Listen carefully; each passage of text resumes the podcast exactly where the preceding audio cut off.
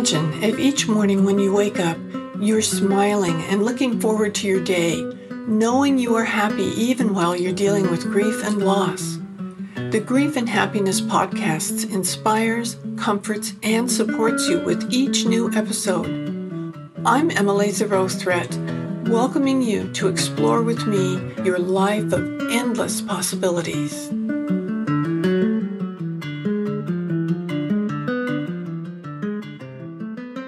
Aloha! I'm so happy to see you all here today, and I've got a wonderful guest that you're going to enjoy. We've become friends through this podcast business, and she has a podcast of her own called Grief Recovery Now, which is a wonderful podcast that I highly recommend.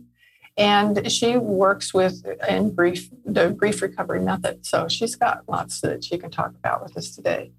This is Charlene Gorzella, and thank you so much for coming today. You're welcome, Emily. I was so looking forward to it. We've known each other for a little bit. I can't remember how long it's been, but it's been about a year. I'm not quite sure. Yeah, I think about a year. But I feel you're a kindred spirit, so I so appreciate you. You never know if you're young, you're old, and you're in the middle or whatever, wherever you are, that you never know the surprises in your life and who you're going to meet. So it was just perfect. So I appreciate knowing you and getting to know you even more. Thank you. I think it was one of those meant to be things. Me too. So can you tell us a little about you and what you do? Well, I'll give you a little backstory. My name, as you know, is Charlene Gorzella. I'm an advanced grief recovery specialist, and I use a methodology called the Grief Recovery Method. I'm also embarking now in certification in positive intelligence, which I think is really, it's going to work with my grief recovery work and beyond. I didn't start off doing grief recovery work. I was a CEO of a staffing firm, very busy staffing firm in the city of Chicago, very high energy, get things done right away. You know, I don't want to say stress, even though that was part of it, but it was very on the go, owning a company, staffing people. So much was going on. And it was the corporate world. I worked in professional services, big companies, small companies, and everything in between, had employees. Well, I sold the company after 26 years, and that was about 4 years ago. And I decided that after that, I would be in the allowing on what are my next steps. I knew I was being pulled by a vision and pushed by pain a little bit because I knew it was timing. And I said, I'll just be in the allowing. And I've always been in the human potential business. I believe that all the people I worked with in their pure potentiality, right? And we were actualizing it. And even owning the company and outside of having the company, I've always been interested in it. So I just had a feeling it would be something like that. Little did I know, or would never have thought of in a million years, that I would get into grief recovery. And the reason why I got into the grief recovery work and the grief recovery method is because it deals with the human potential.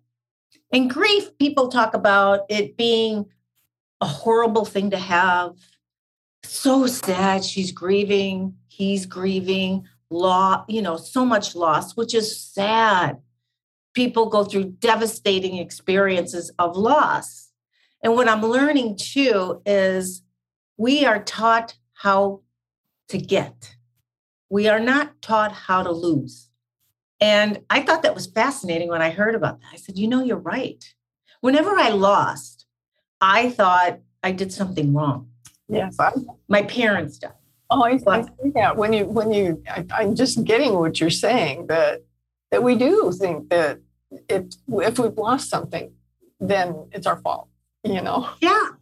Lose a job, lose this. So we have that. When we're losing, we have that going on in our subconscious, consciousness. In our intellectual shoulda, coulda, wouldas, I did this wrong. Even with my parents, the shoulda, coulda, wouldas are like the relationship. My dad died when I was 16. Mm. And during this time, I'll tell you, I'm a recovering alcoholic addict. And I got sober when I was 30, but my dad died when I was 16. I didn't get to have that father-daughter relationship because I was doing it, with my friends were more important. I wanted to go and party and have fun. So I didn't quite have that relationship with my father and deepen that. So, and then my mother died when I was 29, right before I got sober. And even though I thought I grieved, and I've done a lot of work on that. And then later, decades later, I'm 64 years old. And the last few years is when I did even deeper work on grief recovery. I didn't go through the coulda, shoulda, wouldas, or apologies, or forgiveness and significant events. I didn't dig that deep. And it didn't take a long time to do it. That's what I love about the methodology. But I had some unresolved and got resolved. And I had some incomplete that got incomplete, or that got complete. And it was such a beautiful experience. And I think grieving is sacred. Mm-hmm. And loss could be a sacred thing because there's mixed emotions with loss. I would say mixed emotions that in recovery, I lost my best friend in terms of getting high and drinking and partying and that lifestyle. I thought I'd never have fun again, but I realized it was the exact opposite because I was in my head, even though I knew soul-wise that it was the right thing to do. And it was a brave thing to do, but yet it's something I had to do. So I was really pushed by pain and why I went through it. Now that I've been in recovery for a long time, I don't need to be pushed by pain. I can be pushed by a vision. And am I even answering your question? Yes, you are. Absolutely. And so that's me. And I'm constantly discovering life. There's a thing that I say, I'm doing this positive intelligence work right now, and it helps change your neural pathways. There's so much stuff going on with the brain today, right? That they're discovering new things. It's sort of like searching for outer space, and outer space. People want to go to Mars or whatever. I think the most significant findings, more than going to outer space and landing on Mars, is our mind. I agree. And the neural pathways. And you wonder, why are they so stuck in depression or alcoholism or whatever it is? It's sometimes the neural pathways that are going on with us. It's not saying that you can't do recovery. And I don't want to get into alcoholism or depression or whatever. But this positive intelligence stuff I'm working on, and I'm going to combine it with the grief recovery, is working with the saboteurs in our brain, like judging is our big one. Mm-hmm. Judging ourselves and others and situations, person, places, and things. And also we have the controller, we have the hypervigilant, hyperachiever, the stickler. All this stuff is constantly going on in our lives. I don't care who you are, it's happening.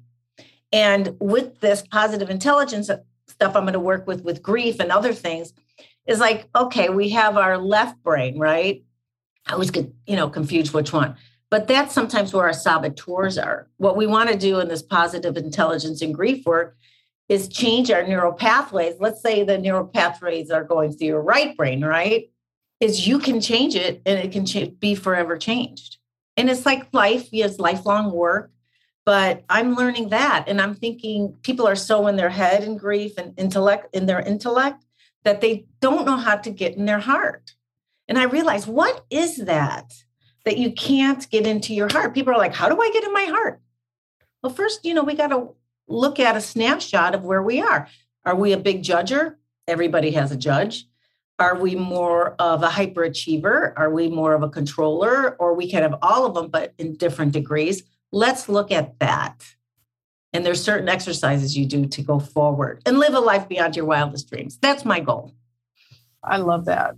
And in listening to you, I'm thinking, well, we do very similar things in a little different way. Like you were talking about the judge. That was somebody who really controlled a lot of my brain in the past. But I have been working with forgiveness with people. And when that's kind of the other end of the judging, when you can forgive people of whatever happens and forgive yourself of whatever happens that's bothering you so much, then you can be open. Your heart can open up so you can get down into it. You're not allowing that thing in your head to control you. And I know that when people ask me that question, I'm sure you get asked about how long does grief last. My feeling is that you grieve forever. And that's okay because you love people forever and your grief is carrying your love for them in your heart. So when you're coming from your heart, then it can be good and beautiful and positive, and it's not a bad thing. You're not living in that constant thing where your head's telling you you did something wrong. You know, you're sad. You've got to cry. You've got to be that, and that doesn't serve you. Absolutely. And when I talk about the saboteurs, you talked about the judge and all that. That's what are the biggie, I believe. And we want to get you to the sage. And there's two parts. There's the acceptance part, and then there's the innovator part of the sage. And a sage is the love. You know, when people talk about, oh, I'm in a sage experience, it's just such a beautiful word. I don't even have the definition. All I know is you walk in love. And to be in the sage, you're empathize, you have empathy, you explore, fascinated, you're like an anthropologist, innovate, and you can go, yes, and then navigate and activate is preemptive to the saboteurs. Like you don't have to be in the saboteur part, the judge, and then have to go back and fix it. After a while, you're just not even going to be using that judge. You'll have inklings through your whole life, and there's techniques to work with it to change the neural pathways in your heart, head or mind in your heart. But yeah, I love the way you live and what you talk about, because we all get to the same place, we hope, but just little tweaks. And I'd like everyone to get that way. How can we get to a place of love? I think we'll change the world. Absolutely. If we're aware and awake.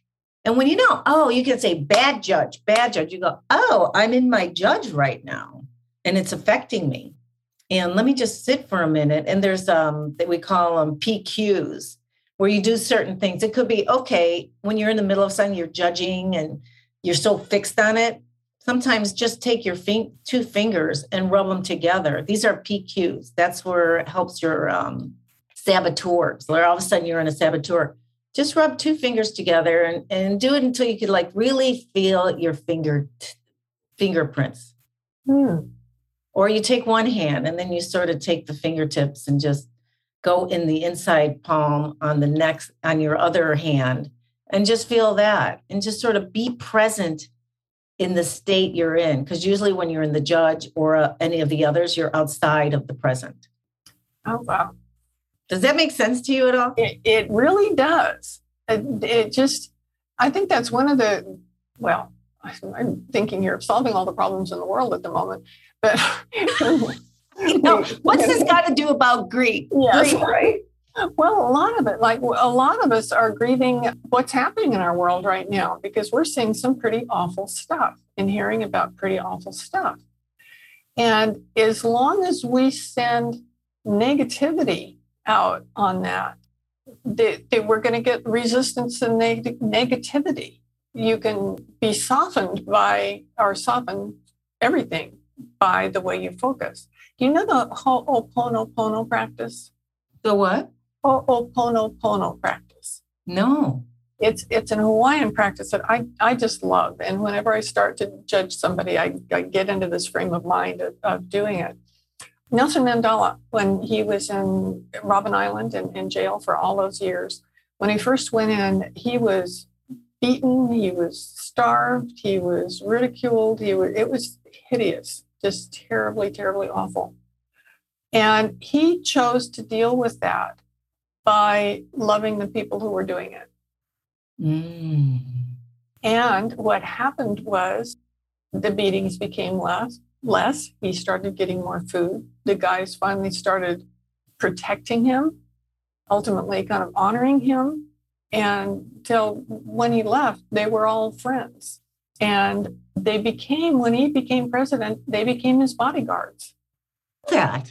And when I went to Robben Island, the guy that gave us the tour was one of his guards that had been. So hearing about it, you know, from the source that this stuff really happened was absolutely fascinating. That is beautiful. You know, when you think, people think kindness and self-care and, you know, the ultimate love thy neighbor, even if it's your captor. or whatever, or some of the abuser. And I'm not saying condoning. You talked about forgiveness before. Mm-hmm. Forgiveness, people think forgiveness means condoning. No. It isn't. I'm sure he wasn't condoning the beatings and all that. But he had to live his life in the best way he can. Even the guy who was in a Holocaust, he goes, you have to know your why in life. And that's how he survived it. Viktor Frankl. Yeah, I was almost there. I knew that. And these are people who are teachers, mm-hmm. right? Yeah. When you listen to people that have experienced the things and turn out to be the kind of person you would like to be. Another example, getting back to Ho'oponopono, it's a traditional Hawaiian thing. And since I live in Hawaii now, I've been paying attention to things that make this culture so beautiful. And there was a man, a doctor, at a time when the island had a section of the prison is like the people who were really, really bad, awful people and did terrible, hideous things. And they kept them locked up in this one particular place because they were the worst of the worst. And he had the opportunity to go in and work on this. So what he did was he went in, he didn't go into the prison. He didn't meet a single one of the prisoners. What he would do is sit there and go through all the things that are written about him and what were going on. And when he did that, he used this Ho'oponopono, which is ancient. They've done it forever in Hawaii, but this is an example of how it was used. He used that, and it consists of 4 sentences. The first one is, I'm sorry. Next one, please forgive me. The next one is, thank you. And then, I love you. And he would go through these people's charts, their records, over and over again on a daily basis and do this practice over and over and over, say these things to these people, even though he wasn't making physical contact with them and wasn't seeing them. The behavior started getting better. Everybody was shocked that these people started getting better because it worked. The people started being able to be released from that ward, and eventually that ward was closed. They didn't need it anymore. That is beautiful. I just did an Tony Robbins thing, and then we went through it. And then I've heard about that before. I didn't know where it originated from. Yeah, the Hawaiian thing. Okay, what is it again? Ho'oponopono. Okay, Ho'oponopono is, I'm sorry, please forgive me, thank you, I love you. Isn't that beautiful? My fiance, he said that to me the other day because I don't know what it was. You know, miscommunication, not a biggie, but he said, I'm sorry, please forgive me, which is great. Please try it on your loved one. Yeah, it works. It really works. And I got to thinking about it the other day because, as I said before, we're paying so much attention to what's going on in our world right now. And I journal every day. I have a morning practice that before I get out of bed, I've got to get all my things written out that I want to write out. And I started including in that practice doing Ho'oponopono to world leaders, all the world leaders. That's beautiful. I'm going to do that too. Yeah. If we can get everybody in the world doing that, then all this stuff will fall away. Yeah. And talking about grief, that is like intangible grief we go through. Mm-hmm. It's not happening to us, but yet it is based on this Oka, I forgive you and please forgive me and all that. We have more power than we think. And what's happening in the world, I know myself in grief, we don't identify grieving with the things that we are witnessing. There's secondary relationships, third removed relationships. We're all affected by it. And I know, because I was thinking the last few years, I'm on social media a lot. It's part of my work. And plus I enjoy it. Nowadays it's TikTok, Reels, all that stuff. But before all that reels and stuff, I noticed I love animals. So I would hear all about these animals that are abandoned, all these things. It was either horrible things happening to animals, horrible things politically, the polarity, horrible things happening in other countries, sex trafficking, all that. Because I get that through in my podcast, Grief Recovery Now podcast. And I'm sure you talk about all this stuff. We are all affected by it. Mm-hmm. And we have to know that we are affected. As we affect others, the energy comes back to us too on the world events. Ukrainian, but we have mixed emotions, like the Ukraine war with Russia. I saw people at the airport. It was horrible, devastating to see maternity wards, all that, people walking around with their animals, especially me, an animal person, but also seeing people at the airport in Poland, and I'm Polish, is at the airport saying, I have a room for you, room available. And also Airbnb donated all kinds of rooms. They were people from the United States and all over the world were saying, I will give money for rooms. Mm-hmm. So that mixed emotions, like there's some good coming out of it. People are opening their hearts to other people who may not have or had the opportunity or didn't think they had, never had made the opportunity for themselves to give like that. But something tragic and huge like this pulled them or pushed them into being generous with their dollars, generous with their hearts, and opening their homes up. Do you understand what I mean, Emily? Yeah, I absolutely do. And I was thinking as you were talking about the people that we see as the enemies, the bad ones, a lot of times are there because that's the only thing they know. That is their life. They don't know any different. And it's like criticizing a baby who doesn't know anything. What good is that going to do? It's not going to do any good to criticize these people. But if you forgive them and send positive things their way, it's going to make a difference. And that just, I just flashed on my cousin when I was a kid, told me that his mom never spanked him. And back in those days, moms spanked you. Yeah. And I said, how do you do that? And he says, I just smile at her when she tries to spank me and she can't do it, you know? So really? And I thought, you know, if we all would approach things with positivity and smiles and love, instead of criticism and telling people how bad or saying how bad and horrible people are, things could shift. Absolutely. Well, we had an exercise with pictures, baby pictures, like 9 and under or 8 and under. So you have to have your baby picture, right? So you look at your baby picture and you see the innocence, you see the love, the, you know, bright-eyed, and the true essence of the person, the sage of them. Well, someone in the group, there was like 500 people in this program I was in for 7 weeks.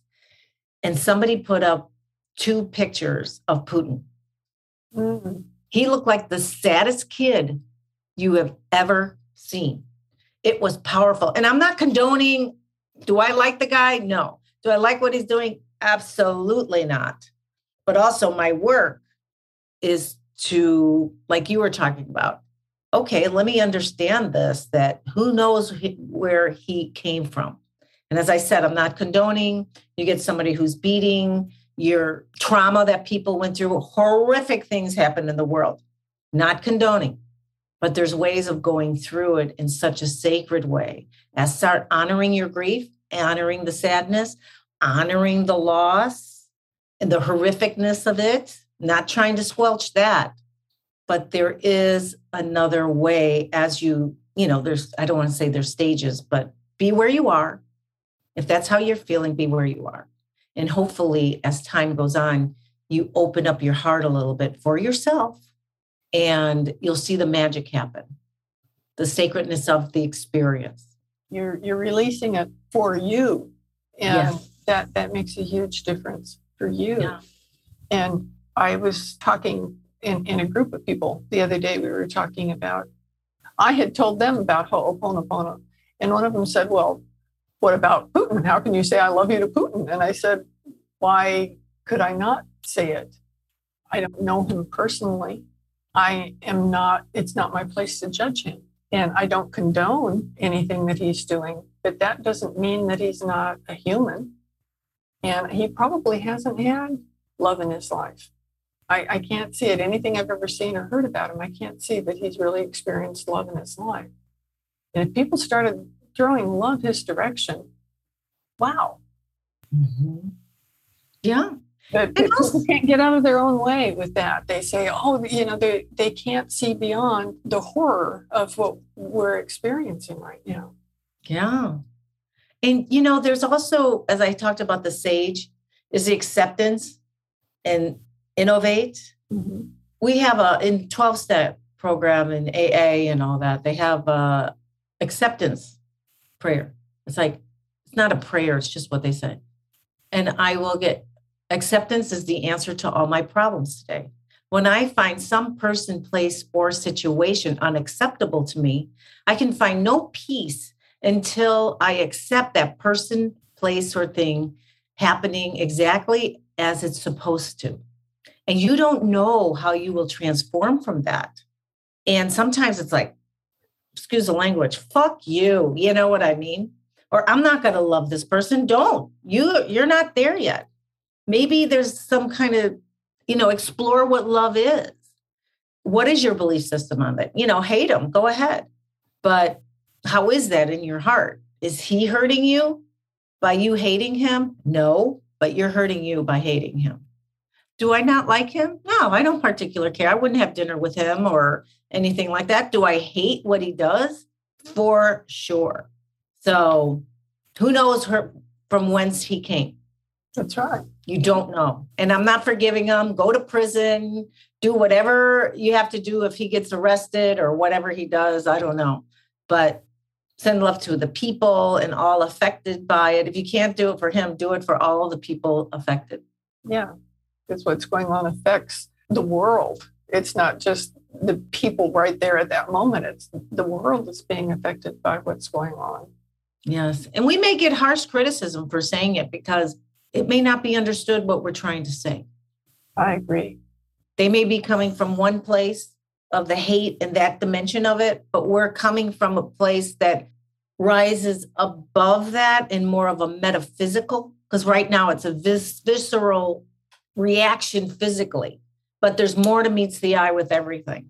And study, I would tell people, read the book with Viktor Frankl, how he got through it. Oh, yeah.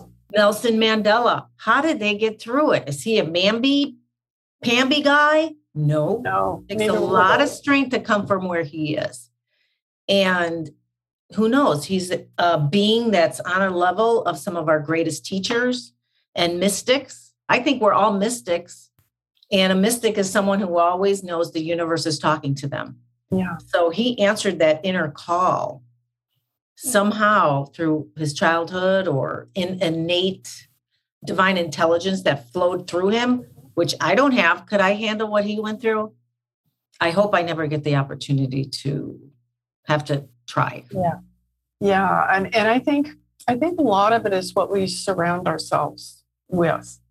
For instance, with both the men you just mentioned, with Viktor Frankl and Nelson Mandela. Nelson Mandela has a book that's really thick. And I read it. I was going to be going with some friends to South Africa. And I thought, I want to know about what's going on down there. And it really opened up my way of thinking. As did then I thought I need to read Viktor Frankl's book. And I read that and it opened up my thinking in a different way. And I thought if both these people can come through these horrors, real, genuine worst you could do to mankind and come out on the other side and be positive and loving and love the people like the prison guards that Nelson Mandela hired and respected enough to have them protect him. The more we surround ourselves with the kind of examples of the kind of things that we'd like to experience, the better we are. And I like with grief groups, I have people all the time say, well, I couldn't go to a grief group because they're just so sad and people just sit around and cry. And I said, well, then you're not going to the group that's going to serve you. You need to be around people that are the way you would like to be and be in a way that you can support each other. Mm-hmm. And I think a lot of us feel like we have to do something because somebody told it we have to do it that way, but we don't. We can really look at ourselves and say, what's going to serve me best? How am I going to be able to be the best person that I can be, that I love myself, and I can be able to spread that love out around me by what I do? Yes, and you're doing the, grief and happiness. You can have them coincide with each other. The woman who said happiness, what was the book, the title of the book of the woman that was on your podcast a few weeks ago? Happiness, no matter what, was It was something to that effect. That wasn't it, but it was along that line. Yeah. Oh, but seek out those people. Thank God for Google. Yeah. And yeah. And I believe in the peer-to-peer model. You know, if you've lost a child who died, or however way you lost them, through drugs and alcohol, they're on the street, or, you know, death, or someone had a different kind of loss that's devastating. I don't say what's worse or what's better or whatever in loss, but grief is grief. Mm-hmm. You know, sometimes with your peers, if you do a group, they're there. I believe in the peer-to-peer model, where sometimes they put words, they say how they're feeling. You're like, oh my God, I could never identify it, but I can relate to you. Mm-hmm. Or they're in a place where they're in the space of the sacred grief, where they see they have a level of acceptance, and they've learned how to innovate in their life, how to have a sense of purpose about it. I had a woman on my podcast who lost a son. It was only 3 weeks old, but it was very devastating. It was her first child. She was in her early 40s. They ended up creating a playground, and the child was born with severe handicap. Mm. So the child died a couple weeks out of the womb. She's heard about a playground that was for handicapped people, so they could be on the same level of children who weren't handicapped. They started with one, and it ended up going international. Oh, that's so cool. And worldwide. You don't know. Sometimes extreme loss. This is the other guy lost his son that was killed by his own gun. He was an officer, a police officer, and it was in a box, very safe. But what happened is 4-year-old went to the box, and there was a defect by the manufacturer, and opened it up. Well, now the guy's in grief recovery. He's like being one of the top executives there, helping people through the grief. And he was able to live a life of purpose because of it. Or you become that phoenix that just rises above, and you don't know. Yeah, you don't. Where it's going to take you. But, you know, of course, grieve. I would say don't bypass that. There's like a spiritual bypass, or bypassing your emotions. Feel it. Everybody's unique. I don't care who you are. Yeah, if you don't feel it right now, you're going to feel it sometime. It doesn't go away. There's hurt in it. You know, as much as with having two husbands die, as much as I knew my second husband was going to die, and I'd been through it before, it wasn't any easier. It absolutely wasn't. And I had to go through those early stages of grief, of doing really good self-care, taking care of myself before I could do anything else. I couldn't help anybody else. I couldn't really do anything else until I was at the point that I thought, okay, now what am I supposed to do? And I realized that what I could do is give people what I hadn't had before, was that happiness with the grief, finding ways to deal with grief that could be positive, that could help people instead of just have them stay sad. Yes. And the filters of grief. You're a person who's always going inward and exploring and innovating and accepting, and you've had a lot of loss, extreme devastating loss. I think of me with my fiance, he's 70, I'm 64. I think, oh my God, we don't have 50 years left. I would love to, but I look at him with such appreciation. You don't have to do grief recovery. You can do you do this work. So when you do have loss, you take care of your relationships when people are alive, or appreciation and gratitude before the loss. You don't have to go and regret when they're gone. Mm-hmm. So it teaches you how to live a more fuller, appreciative, grateful, among other things, lives. And one thing about grief, right at the beginning of, I know our time is almost up, but the beginning of the pandemic, probably the first 6 months to a year, NBC said, the third pandemic will be grief. And I believe it's the filters that we walk through in life. My dad died at 16. It affected my relationships later, because both my parents died instantly from heart attacks and cardiovascular stuff. I'd get a call, Dad died. The next call would be, Mom died. That's so many years later, right? From 16 to 29.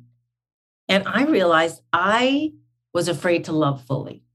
in relationships. I was wondering, why did I have these relationships that didn't stand the test of time, especially romantic? I was married, didn't last a long time, but I wasn't fully in it. I was like, was I a we with them? Somebody, I did some attachment theory work. And they said, you know, Charlene, you have rights in the relationship. I was in enough pain and confusion why I couldn't have, like with your relationships, Emily, you had long-term, beautiful relationships till death do you part, right? I didn't have that. I was walking around in a filter that I was afraid to love. I didn't want to hurt like that. I had the filters of unresolved grief, incomplete grief. And he said to me, the guy I worked with, on the attachment theory. He said, Charlene, there's certain rights in the relationships, especially with man and woman, girl, boy, or whatever you are. The right is you have the right to be separate, have a separate life and interest. And the second part, you have a right to belong and be in a we. He said, Charlene, I said, yeah. He says, you've got separate down path. You don't know how to be in a we. I go, oh my God. Never thought about that. And I think of so many women who are single or men, can you really be in a we? Or are you separate? Like my life, you know, all that, even married, I felt separate, but yet I thought we belonged, but I didn't know how to be in a we. And it's because some filter was going on that it affected my life. Believe me, these filters on a day-to-day level, you are affected by it. This was my experience. You may have a different experience with the filters and defensive, wondering why I can't have a job for a long time. I'm 1 year, 6 months, whatever. Take a look at that, or friendships, or whatever your issue you can't seem to break through. It could be a filter of grief, unresolved and incomplete grief. So now I'm in a relationship, did all that work, grief recovery method, did the attachment theory stuff, really explored like motherless daughters, losing your fatherless daughters. I just be in that adventure of like, let me study of other people who've been through it. And that's how I learned. And now I'm in an awesome relationship that I've never felt like before. We're getting married. And it's like, oh my God, he knew how to be in the way I didn't. So it was so great to be able to be with someone who's in that. So it's interesting. Does that make sense to you, Emily? It does. I hadn't heard of it in that way before, but wow. Yes, absolutely. It's powerful stuff. Yes, it is. Wow. Well, I think that we could go on forever talking and sharing because we've got so many things that we have such strong things that we want to help people with, you know, and share them and do good things for people. So we should probably have another conversation another time. I know that I've been on your podcast. Now you've been on my podcast. So maybe we'll just keep repeating that. I'll let you know when I do. Thank you. I would love it. When I finish more of that positive intelligence work. That would be great. And you may be interested in that too, or anybody else. Positive intelligence, Sirzad, I forgot how to say his last name. If anybody are coaches or in your corporate world or whatever, it's fascinating. It's going to disrupt the coaching practice. Thank you for having me. Oh, thank you so much for coming. And we'll have in the show notes all the different ways that you can connect with Charlene, and she'll be happy to hear from you. And I'm just thrilled that you were able to get to listen in on this conversation today. So I'll see you next week. Do you want more comfort, support, and happiness? Join the Grief and Happiness Alliance. Visit my website at lovingandlivingyourwaythroughgrief.com and read my book, Loving and Living Your Way Through Grief. Be sure to subscribe to our podcast, rate it, review it, and binge on all our episodes on grief and happiness. I can't wait to welcome you back to another episode.